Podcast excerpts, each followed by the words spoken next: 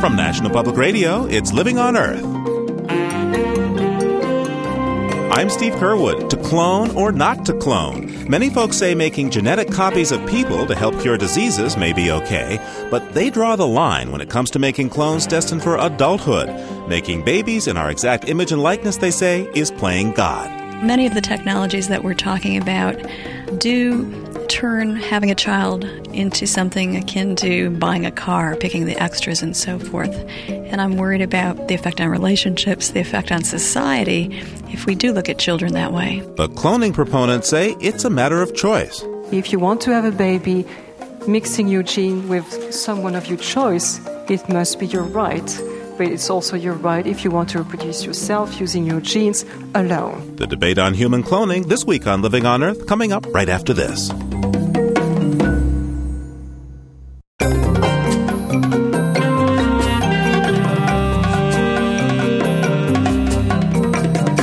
Welcome to Living on Earth. I'm Steve Curwood. California is poised to become the first state to regulate the greenhouse gases that spew out of vehicle tailpipes. The California Senate recently passed a bill to place a cap on these emissions, and if Governor Gray Davis signs the bill into law, it'll be the first of its kind in the nation. With me now to discuss this development is Jeffrey Ball, a reporter for the Wall Street Journal. Welcome. Thanks for having me. So tell me, why is California taking this step? Well, California has a long, long history of being more aggressive in environmental regulation writ large, but specifically environmental regulation that affects cars and trucks than the federal government has been. Uh, California, for a number of years, has imposed tougher rules on other kinds of pollutants, regulated pollutants that come out of a tailpipe of a car or truck than the federal government has. But greenhouse gases? Uh, well, not greenhouse gases. I mean, I think that the that what California is doing now is, in a regulatory sense, following what it's done before. And people who are in favor of this in California would tell you that they believe that California has specific environmental problems that it needs to address through more aggressive regulatory measures. What are the environmental advantages for California to uh, put this measure into law? Well, the although the Gray Davis administration has been very careful not to pick a side yet on this bill. I spoke uh, to his chief environmental uh, official, and he made it pretty clear that the Davis administration supports the idea of California regulating greenhouse gases such as carbon dioxide. He makes the argument that California, first of all, if California were an independent nation unto itself, it would have the fifth largest economy in the world. He talks about California's uh, 1,100 miles of coastline. He talks about what he calls the snow cap in California, which he believes is potentially at threat from global warming. And so, so the argument on the part of Californians who want some sort of regulation of greenhouse gases is that global warming poses a particularly acute risk to that state. What has the auto industry done so far in response to this bill? Uh, the, the, auto industry was busy fighting in Washington to stave off attempts to increase federal auto mileage standards. And it won that fight about a month ago when the Senate decided not to increase mileage standards significantly. What happened in the meantime was that uh, the environmentalists in California who had started this effort actually had been gaining quite a lot of steam in the legislature, and the auto industry sort of woke up and looked to the West Coast and said, Oh my God, what's happening out there?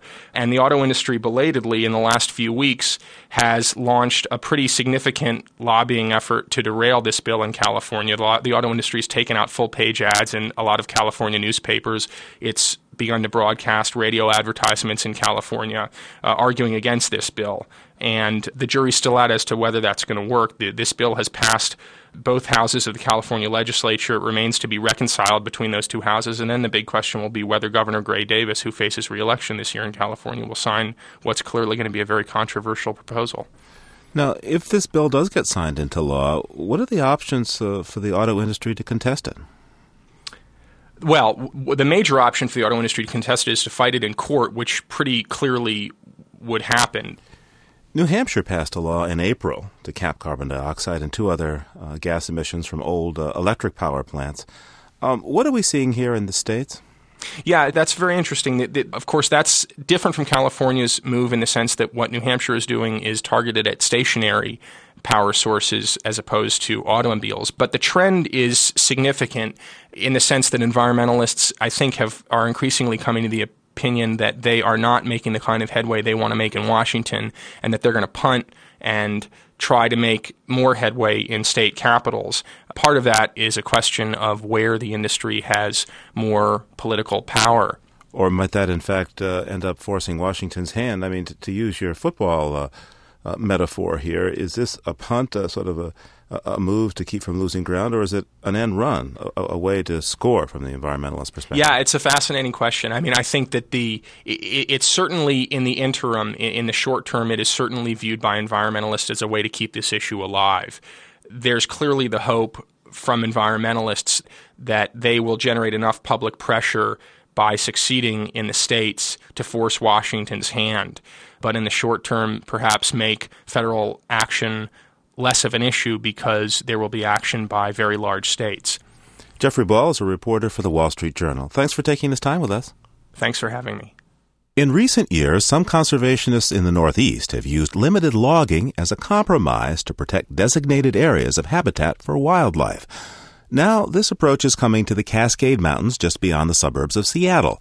A nonprofit group hopes to use logging to save more than 100,000 acres of land from the threat of suburban sprawl. Liam Moriarty reports the plan has led to great excitement among Northwest environmental groups and some soul searching as well. The property is immense, nearly twice the size of the city of Seattle, but it's not likely to be mistaken for wilderness. It's a working forest. For the past century, these hills have been continuously logged by the Weyerhaeuser Company. There's some tall fir forest. Other sections are dotted with trees in various stages of growth. Still other areas are clear cut, raw, and torn up, with muddy mounds of roots and discarded slash. Charlie Raines is my guide. We park and walk down to a river as a light rain falls from the low hanging mist. Typical spring day in, in the foothills. Mr. Raines is with the Cascade Land Conservancy, one of the nonprofit partners in charge of this unusual project. He says that even after all the logging, the tree farm is home to a lot of wildlife. From bald eagles uh, to uh, jays, crows, and ravens, lots of woodpeckers. Um, there's deer and elk here year round, bear, bobcat, cougar. Their habitat would be destroyed, he says, if this land were converted to malls and housing subdivisions. The booming suburbs surrounding Seattle can already be seen encroaching on nearby ridges in the Cascade foothills. So the Evergreen Forest Trust, the main nonprofit partner in this deal, will buy the tree farm from Weyerhaeuser. It will set aside 20,000 acres of the most sensitive land, like this riverbank. Then the environmental partnership will log the rest for at least another 40 years. The trust will use the money to pay off the property's $185 million purchase price. Mr. Raines, a longtime environmentalist, is painfully aware of the irony. The clear cutting's not pretty. It's uh, certainly not the, my preference or a lot of other people's preference for how to manage the forest. But the alternative is to see all the trees cut down and then have the land paved over, which is far worse. Gene Duvernoy is Charlie Raines's boss at the Cascade Land Conservancy. We meet in a small downtown Seattle conference room hung with woodcut prints commemorating the group's preservation of forests, wetlands, and open spaces. Mr. Duvernoy says working forests are worth protecting, and conservationists have already waited too long. We expected that land to always be there as forest, and we continue to debate on the degree and type of forestry. Well, we have been waking up of late and recognizing that those forests are being converted to other uses. Mr. Duvernoy says two decades of fighting over logging in the Northwest has been divisive. It's drained environmentalists of money and energy. He says this model, buying a working forest, then using the proceeds to pay for its long term preservation, is the next step. There needs to be a new paradigm. We're not interested in battles, we're interested in creating a successful mechanism for providing the wood that this society clearly needs, but providing it in an environmentally sustainable basis.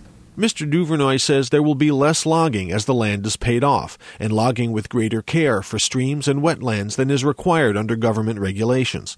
Since the nonprofit won't have to keep investors happy with ever increasing returns, he says, it can afford to log more carefully than commercial timber companies often do. There are some people who are afraid of a new way of doing business, and there are some of us who say it's time to look at new ways to do business, and that's what this is about.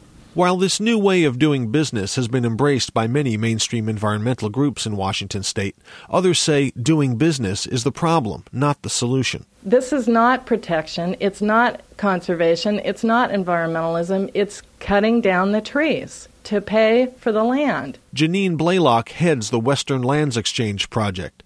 The group watchdogs land swaps between corporations and the government. Ms. Blaeloch says she's dismayed to see environmentalists so eagerly adopting a corporate approach to the land. As long as the motives behind what we do are profit, we can never hope to save the things that truly need to be saved. If everything has its price, then everything eventually will be sold. The sale is still not a done deal. It hinges on some first of its kind financing, tax free bonds. Typically, those bonds are used by cities as a low cost way to finance big projects such as sewers or hospitals. Before they can be used in this deal, either the IRS or Congress will have to say it's okay for a nonprofit group to issue them for land conservation.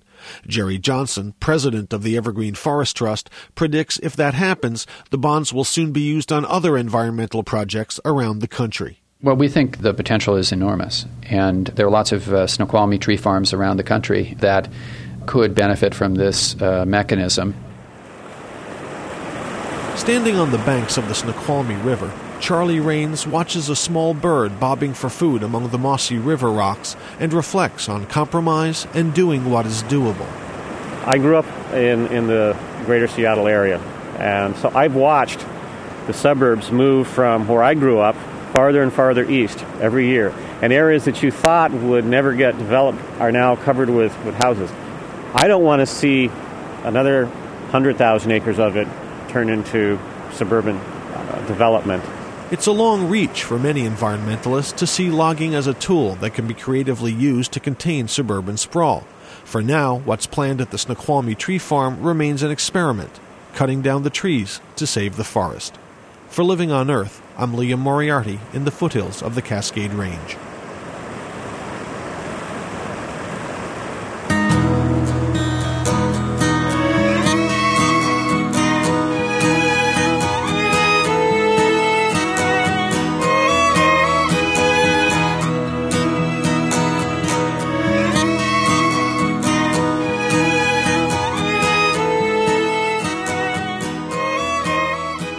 Coming up, salmon farming is a big business, and it's going to get bigger in British Columbia. First, this environmental health note from Jessica Penney. Researchers at the University of Texas say they may be able to turn lazy muscles into buff muscles without breaking a sweat. The scientists are studying how muscles change after extensive exercise. But they work with mice, and it's hard to get the rodents to run around on exercise wheels long enough to develop those marathon runner muscles. So, they genetically engineered the mice. These mice produced a form of a protein that sets off a chain reaction, tricking the mouse muscles into thinking they are always being used. So, even though these mice didn't exercise, they had the type of muscle that normally develops only after intensive training. Based on this work, the researchers think that they might one day be able to design a drug that could stimulate this protein in people.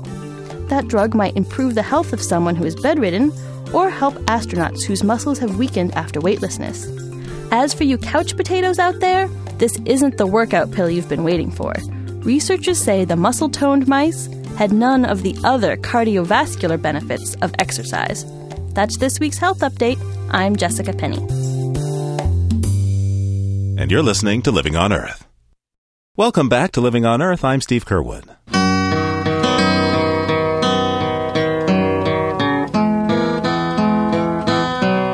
On Saturday, May 18th, bicyclists can pedal their way to a church in New York City for some spiritual tailwind. That's when the Cathedral Church of St. John the Divine plays host and minister to more than 400 two wheelers at the annual Blessing of the Bicycles. The event began just three years ago when the president of the Five Borough Bicycle Club approached the church and pitched the idea kicking off National Bike Week and the start of summer spinning with a blessing. The cathedral already held blessing events for animals and marathon runners, so why not a bicycle benediction? The ceremony begins when the cathedral opens its huge bronze doors to cyclists of any and all faiths. The bikes line up inside, and the very Reverend Dr. James A. Kowalski tells us that he'll welcome the riders, as he does each year, with a few fitting lines from the Bible about a souped up chariot. Our reading today is from Ezekiel chapter 1, verses 18 through 21. Their rims were tall and awesome. Wherever the Spirit would go, they went, and the wheels rose along with them. For the Spirit of the living creatures was in the wheels. Then Reverend Kowalski says a prayer of protection and walks down the rows of bicycles, sprinkling each one with holy water.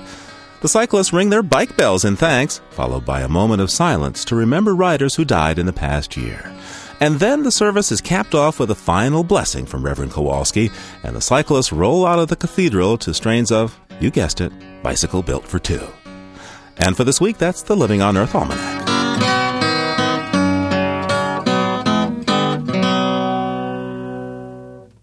Critics of salmon farming say the environmental risks of water pollution, disease, and genetic mixing far outweigh the benefits of having a year round supply of cheap, low cholesterol protein. In 1995, those concerns led to a moratorium on new fish farms in British Columbia. The Canadian government now says it wants to lift that ban, and the announcement has reignited the controversy over salmon farming. From member station KQED in San Francisco, Cheryl Colopy reports. Trays of pink salmon steaks and fillets glisten behind the glass at Verbrugge's Market in Oakland. Today in the cabinet we have all farm salmon. There has been no wild catch to speak of. Jerry Verbrugge says he's always on the lookout for good wild salmon, but much of the year it's not in season or local fishermen are not finding any. Loyal customers arrive in a steady stream. Janet Schneider is one of many who says she doesn't know the difference between wild and farmed fish. I guess I always thought fresh was fresh. It was, well, it was caught. Well, I guess it ran wild first.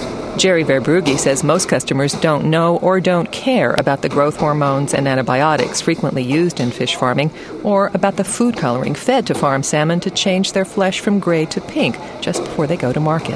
I would say generally 90% of the population is accepting of those fish.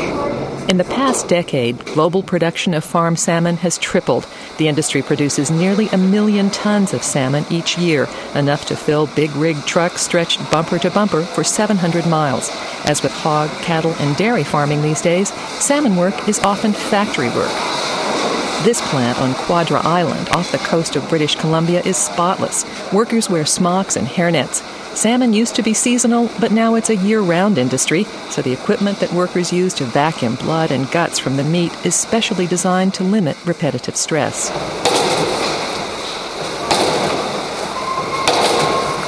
Bright silver carcasses drop off the conveyor belt. Premium grade will go to sushi restaurants in Japan. Fish with tiny defects may be bound for your neighborhood fish market. Farms in Chile produce more of the 40 pounders sold at big box stores like Costco.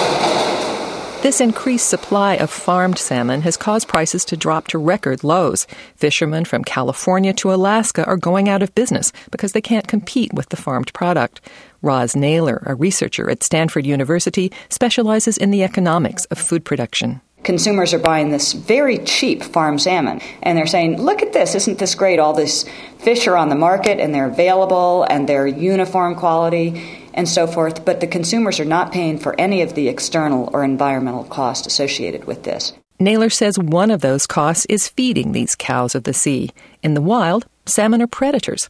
They eat fish. Many people do think that aquaculture is relieving all the pressure on ocean fisheries, and that if they just buy farmed salmon, that they're in fact saving wild fish in the oceans. And that's not at all the case, because for salmon, they actually eat fish in their fish meal for feed, and they actually consume more fish than is being produced in the farming systems. That means small fish like anchovies and sardines are being depleted to make food pellets for salmon. Scientists are alarmed that there won't be enough of the small fish left for wild marine life to eat.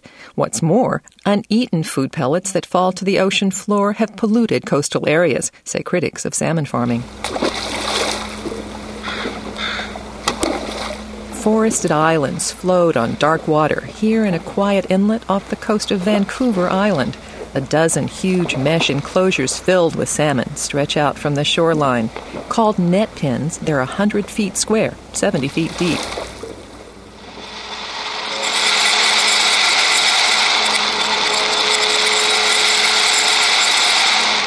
Pellets are pumped through flexible tubes from a warehouse on shore and sprayed out over the net pens. Underwater cameras in each pen capture the multitude of fish circling and feeding. Above on the deck, workers monitor TV screens so they can shut off the spray of pellets when the fish lose interest in eating. Anita Peterson, who works for BC Salmon Farmers, says the cameras are just one of many environmental improvements on salmon farms. One of the concerns for uh, environmentalists and other other individuals is that uh, there's too much falling to the bottom of the uh, cages underneath the pen systems. And with the cameras here, what has happened that the fish farmers have become just master observers. Peterson says the amount of food pellets falling to the ocean floor is now negligible, both because of the careful monitoring and because the pellets themselves have been re engineered to descend slowly in the water. That gives the salmon extra time to eat them.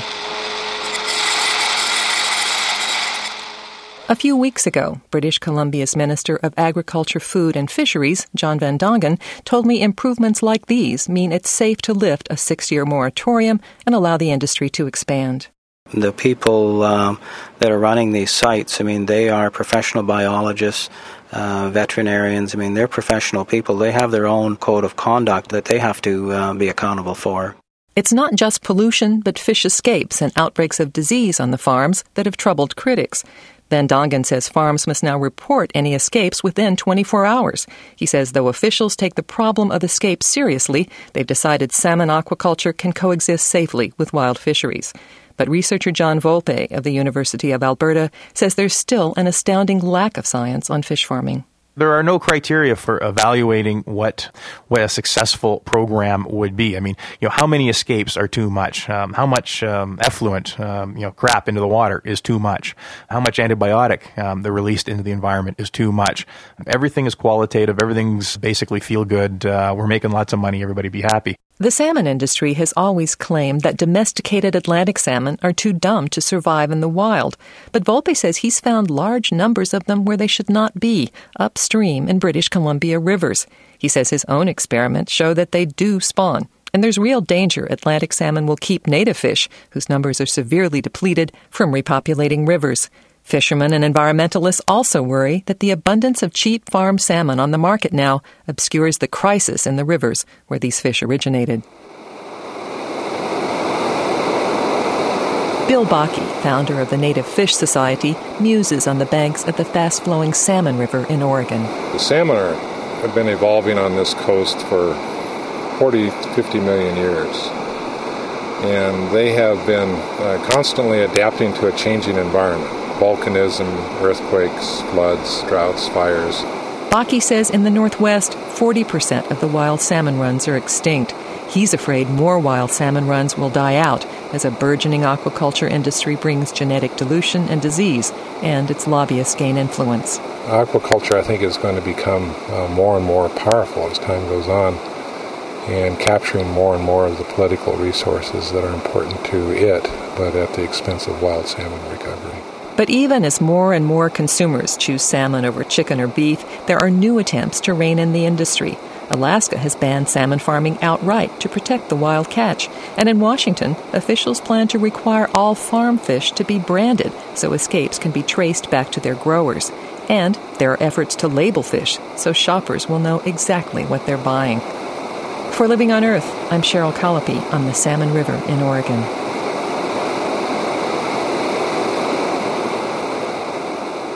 In April, the Swedish government released a study indicating a possible health risk in carbohydrate rich foods that are baked or fried. Things like french fries, potato chips, biscuits. The research found that the chemical acrylamide is formed during the high temperatures of baking and frying. Acrylamide is classified as a probable human carcinogen, and up till now it was not thought to form naturally, but only in the manufacture of plastics and other industrial products. The UN's World Health Organization has called the results alarming and will hold a meeting next month to examine the issue further. But there's controversy surrounding the data since the Swedish government released its study before it went through a standard scientific review. And here to talk with us about this is David Dahmen. He's a Swedish freelance journalist specializing in environmental and health issues who's written for Savarius, Natur, and other publications, and he's been covering the acrylamide story. David Dahmen, welcome. Thank you. David, the UN's World Health Organization has set a maximum allowable level of acrylamide in drinking water at, uh, I think it's one microgram per liter. How do these unexpected results in food compare to that water standard? Well, well, the levels are much higher. I mean, amazingly higher, like 35 to 40 times higher than in water. So, I mean, this is uh, one of the major reasons for, for the alarm. What do observers say about the scientific validity of this research and what it might mean for human health? They've been questioning the way that the test's been conducted. Uh, only animals have been tested, and uh, what you need is really epidemiologic research to uh, get on, a more steady ground, to really to study the effects on a, on a, a human population. And, you need to have a sort of a much broader base to make these uh, conclusions that they made. Here in the United States, our Food and Drug Administration says it's requesting information on the Swedish study, and it won't be able to evaluate it until um, the FDA's own chemists have had a good look at it. And in fact, a spokesperson for the agency said that there's a danger that people may hear about these results and undercook their food in a dangerous way. I'm wondering what guidance is the Swedish government giving to the public there about these foods?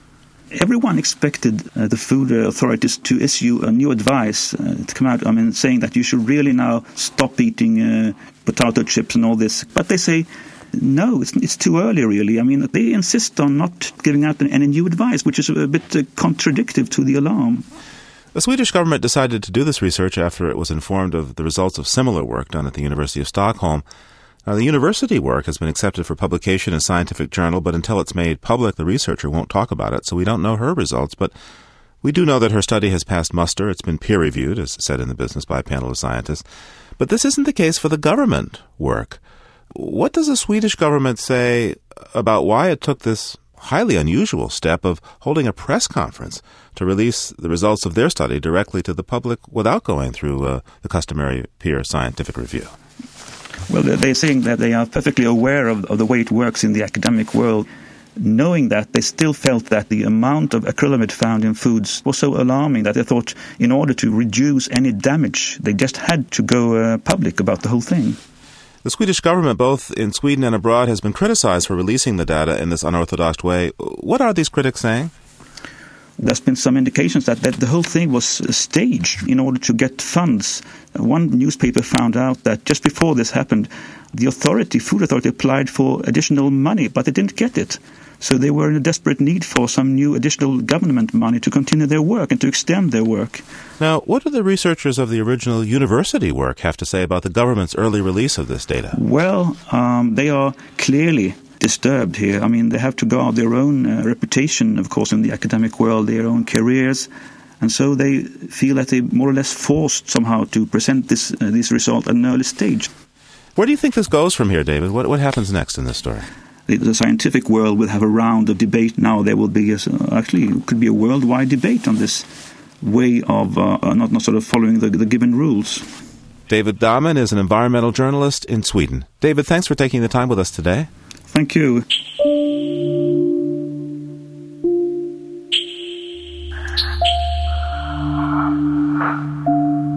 You're listening to NPR's Living on Earth.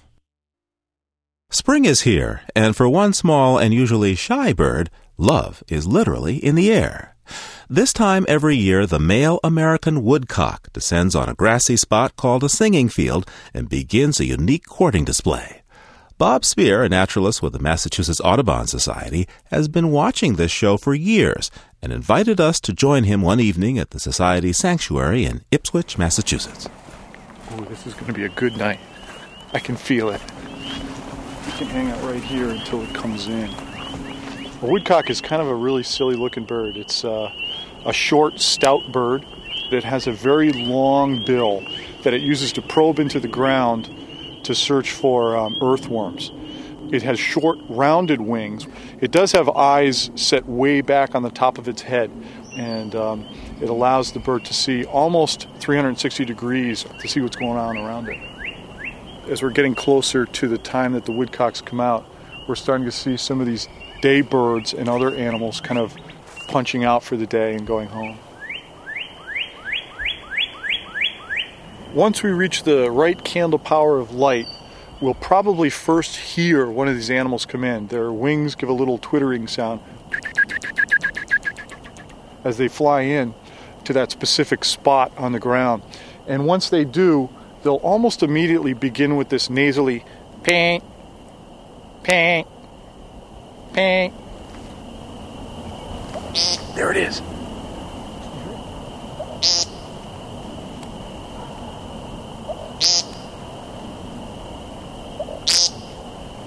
And then they'll burst into the air. And again, you'll hear that little of the wings as they um, spiral up several hundred feet, or a couple hundred feet anyway. There he goes. There he goes. He's in the air. There he goes.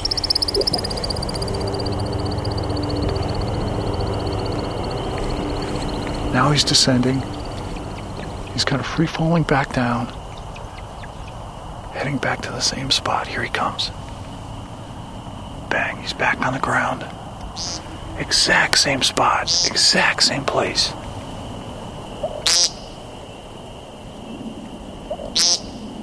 There's a quality in that display that the female's probably gauging in her head to realize is this the one for me?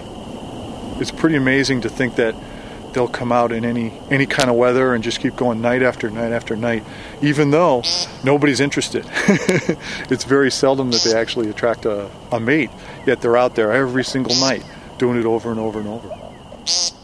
Naturalist Bob Speer watching the woodcocks at the Massachusetts Audubon Society Sanctuary in Ipswich, Massachusetts. Just ahead, the debate over human cloning. First, this environmental business note with Jennifer Chu.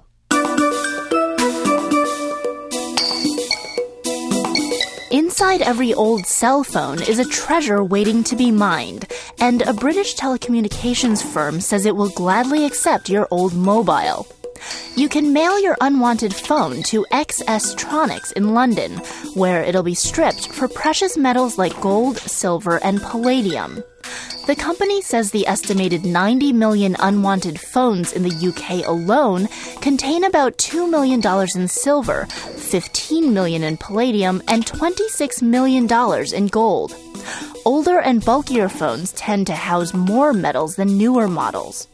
After the precious metals are extracted, they'll be smelted down, refined, and resold on the commodities market to jewelry makers and semiconductor manufacturers.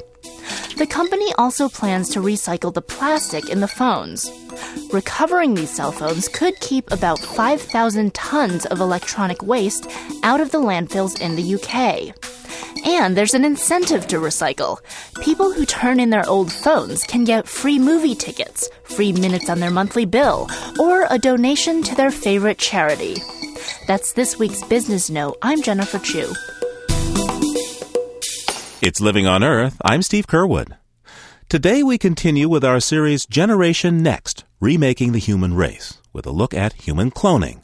President George W. Bush has been lobbying Congress to ban all forms of human cloning, but many scientists want an exemption, not for cloning to produce new human life, but for cloning to produce stem cells for possible medical therapies. Meanwhile, a handful of doctors and scientists say they are already in the process of producing a clone human being.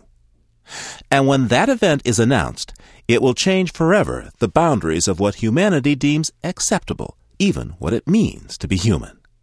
Today, producer Bob Carty continues his exploration of Generation Next with a story he calls Another Me, the question of cloning.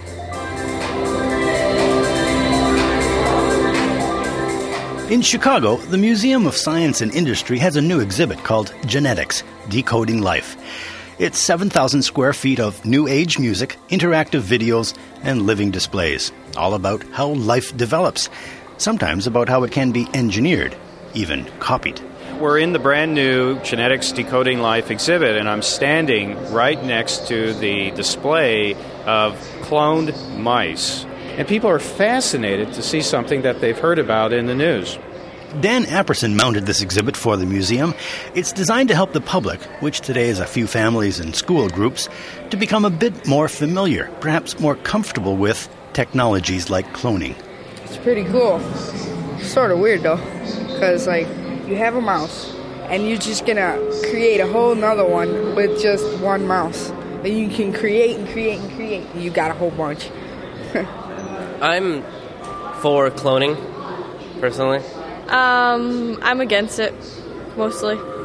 I don't actually like what they did because it's better if they just leave them and have babies on their own. That's if they're a girl.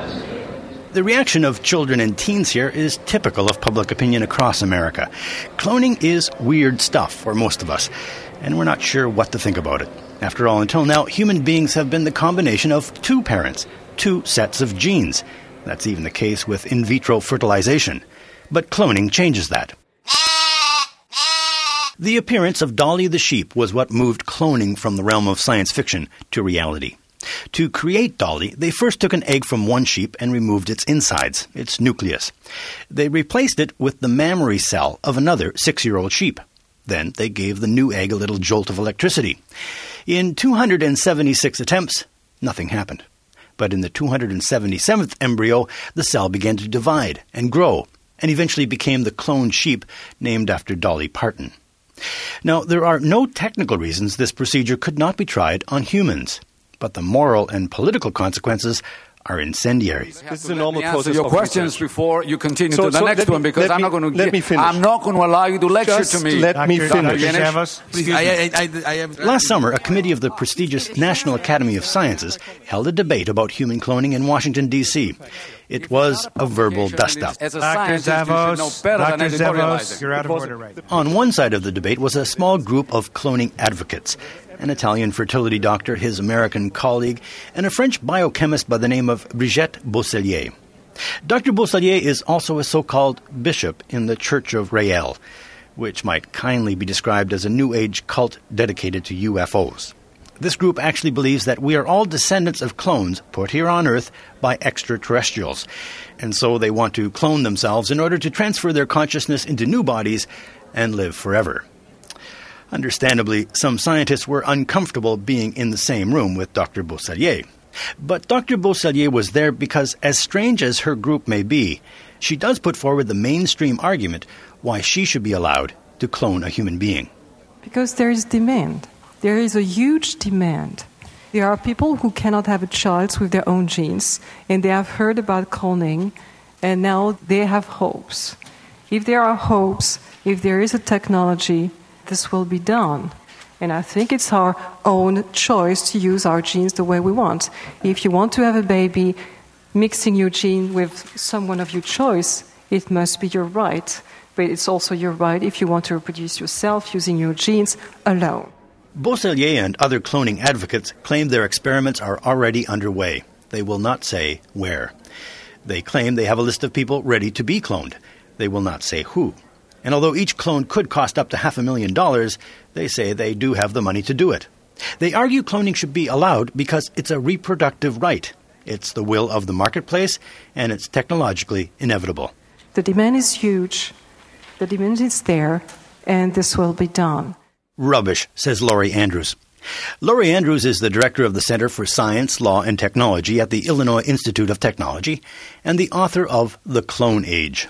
She points out that you can't really clone yourself or bring back a loved one from the dead because although the DNA would be an exact match, the environment in which a clone would be raised would make that child unique.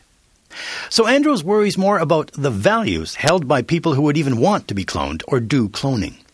They remind her too much of Nazi experiments in eugenics, the idea of reproducing only certain people. Cloning isn't just about making a copy of an individual, it's really a way of choosing particular values. As I go around the world, I'm finding that people who are advocating cloning do so to create the type of people they most like. The Raelians told me they would only clone smart people because they value that. Uh, when I was in the Middle East, I was told groups there would only clone men because men are who they value. And when you look at the list of who people want to clone, it's almost invariably uh, men Bill Gates, Albert Einstein, Michael Jordan. Many of the technologies that we're talking about do turn having a child into something akin to buying a car, picking the extras, and so forth. And I'm worried about the effect on relationships, the effect on society, if we do look at children that way. But ethical concerns are not the only arguments against cloning. There is also the issue of safety. So, this is a picture of um, normal embryo at birth, and they are um, juxtaposed to a cloned uh, pup. In his office at MIT, biologist Rudy Jaenisch displays a picture of one of his clones. It's a mouse, dead at birth. The clone pup is, is really a grossly abnormal, like like a monster. It's four times as big um, and deformed. Body wall has not closed. You see that the lungs are not inflated, so the animals cannot breathe, and then all sorts of problems. Rudy Jaenisch says the abnormalities in his cloned mice happen in all cloned animals. Even Dolly, the success story, is overweight and suffering from arthritis. Jaenisch explains that the technical problem in cloning is getting the right genes turned on and others turned off. Take Dolly, for example. The trick in making her was hoping that when the mammary cells were put inside the nucleus of an egg, the genes that used to make milk would turn off and the genes for embryo development would turn on. Sometimes it works, sometimes it doesn't. Many times things go wrong. Rudy Jaenisch doesn't believe there is a so called normal clone in existence. And that's beside the fact that most of them die before birth. In mice, you have one to three or four percent of the animals ever survive to adulthood, and in cows, it might be between two and maybe six or seven percent. Then animals die later with apparently a non existing immune system, so the immune system was very defective. The biological problems are major in cloning activists who want to clone humans. If they go ahead, though, what would be the consequence? I think we can um, only predict from what we know from cloning of animals. The consequences will be that most human clones will die, then a few will survive, and most of those I think will be not normal. Advocating cloning of humans, I think, is totally irresponsible. Uh, should not be done. Cloning proponents respond that with time, cloning technology will get better. Practice makes perfect. But critics say that to get even close to being safe, it means doing experiments with people. And it means accepting terrible failures and deaths along the way, something no one could justify in moral terms. Still, there are scientists with lots of egos and little ethics, and despite laws against cloning that have been passed by some nations or are soon to be passed by other nations, the fear is that a clone person will soon appear somewhere in the world. And if the first clones don't work out so well, even that may not stop some scientists. Some of them have already proposed the creation of imperfect clones to be used for body parts. It sounds like science fiction, but it scares Stuart Newman, a biologist at the New York Medical College. The proposal was to manipulate early human embryos to have um, infants born without brains. By most Western standards, they would be non persons because they're brain dead at the time they're born, and then they could be used uh, as sources for transplantable organs or for research. It really makes me wonder. I mean, it's it's it's outrageous, and uh, you know, if uh, if we were bus drivers rather than scientists, um, we would accept limits on where we could drive our bus. But somehow, um, this, the idea has taken hold that there should be no limits on what scientists could do. The question of limits is at the heart of another part of the cloning debate. This is the debate not about cloning a whole person, but cloning human embryos for stem cell research. For the record, I'm a C2 ventilator dependent quadriplegic. I have a keen interest in research and I'm deeply disturbed by unreasonable attempts to block scientific progress. At a Senate hearing on cloning earlier this year, the quadriplegic actor Christopher Reeve lobbied from his wheelchair in favor of cloning for research purposes. Activists for the disabled, like Christopher Reeve, are excited about embryonic stem cells because they eventually become every kind of cell in the human body. If scientists could transform stem cells into tissues or organ cells on command, they might be able to treat diseases or make transplantable organs without the risk of rejection. That's the hope. The problem is that to harvest embryonic stem cells, you have to destroy the embryo. And that's why President Bush cut off federal funding of embryonic stem cell research. However, a Massachusetts company, Advanced Cell Technologies, says they will use their own money to clone human embryos. They've already tried it. Robert Lanza is the vice president of Advanced Cell Technologies and one of the most enthusiastic advocates of embryonic stem cell research. In the future, we hope to be able to use embryonic stem cells to cure a long list of human diseases such as diabetes, Parkinson's disease, heart disease, over 100 human diseases that one day will be treatable using this technology. By the time you and I, for instance, grow old, say you get in an accident, we will simply grow you up a new kidney. And this isn't science fiction. This is very real. This is going to happen within our lifetime we believe that uh, the use of embryonic stem cells is entirely ethical. We think that it's the whole question of whether a completely undifferentiated ball of cells that's smaller than the tip of a pin warrants the same rights and respect as an adult, say a child or a parent who may die because we fail to move the moral line.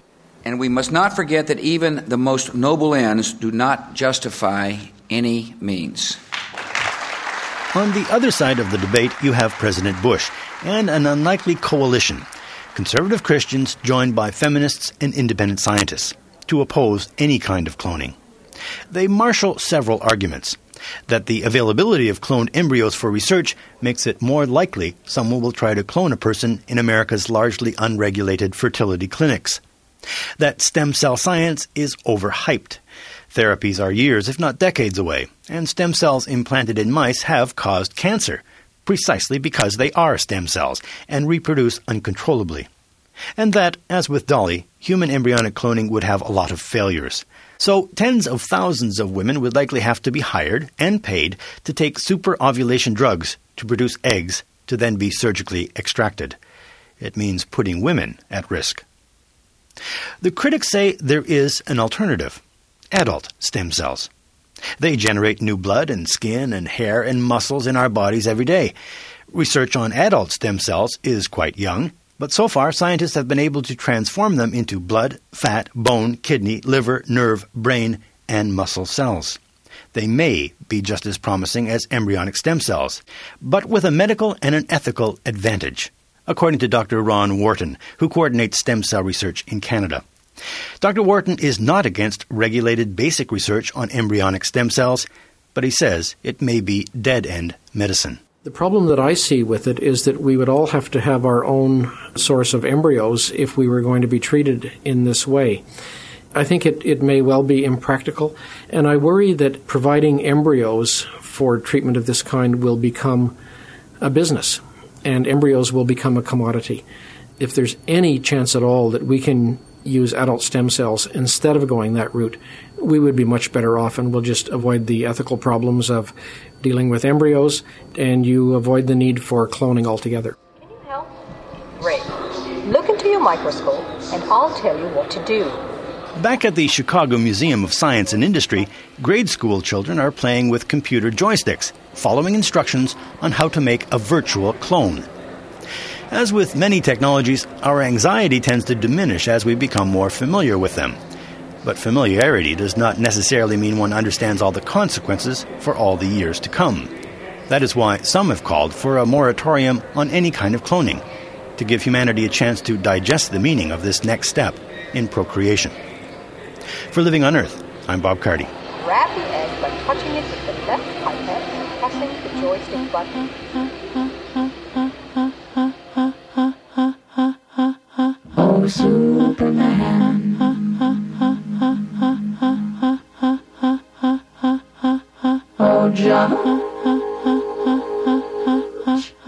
And for this week, that's Living on Earth.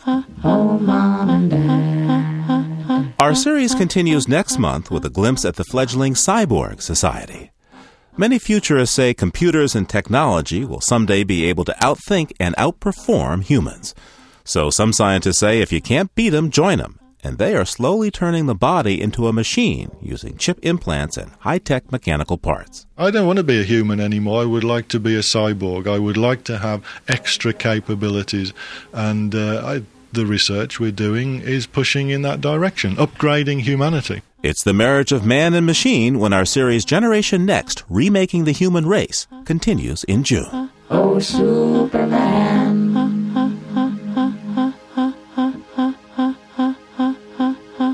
Dad.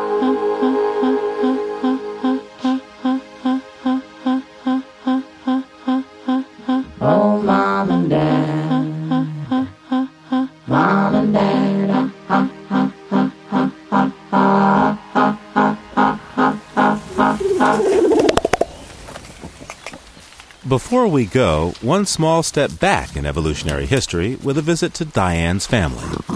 That's the title of this recording featuring the mountain gorillas of eastern Africa that Dian Fossey studied. Bernie Krause brought back this tape from Karisoke, Rwanda, where each gorilla activity, such as foraging, playing, and protecting, has its own distinctive voice.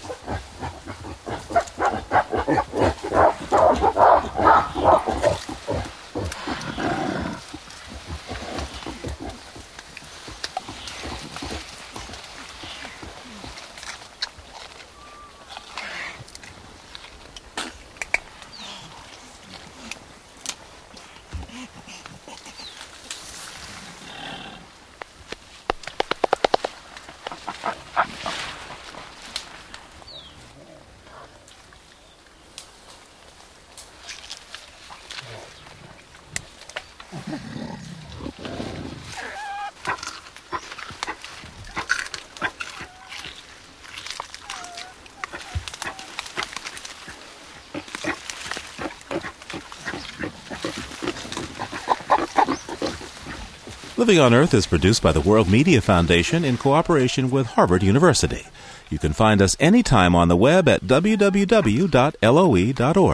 That's www.loe.org. Our staff includes Anna Solomon Greenbaum, Maggie Villiger, Cynthia Graber, and Al Avery, along with Peter Shaw, Leah Brown, Susan Shepard, Carly Ferguson, and my Lisa Muniz. Special thanks to Ernie Silver. We had help this week from Rachel Gershick and Jesse Fenn. Allison Dean composed our themes. Environmental sound art courtesy of Earth Ear.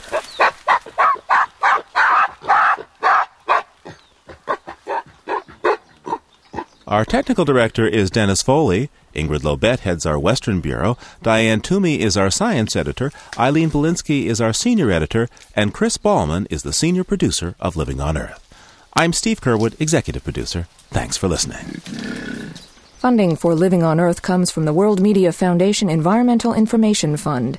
Major contributors include the William and Flora Hewlett Foundation, supporting reporting on Western issues, the Oak Foundation, the National Science Foundation, supporting environmental education, and the Corporation for Public Broadcasting, supporting the Living on Earth network, Living on Earth's expanded Internet service. This is NPR, National Public Radio.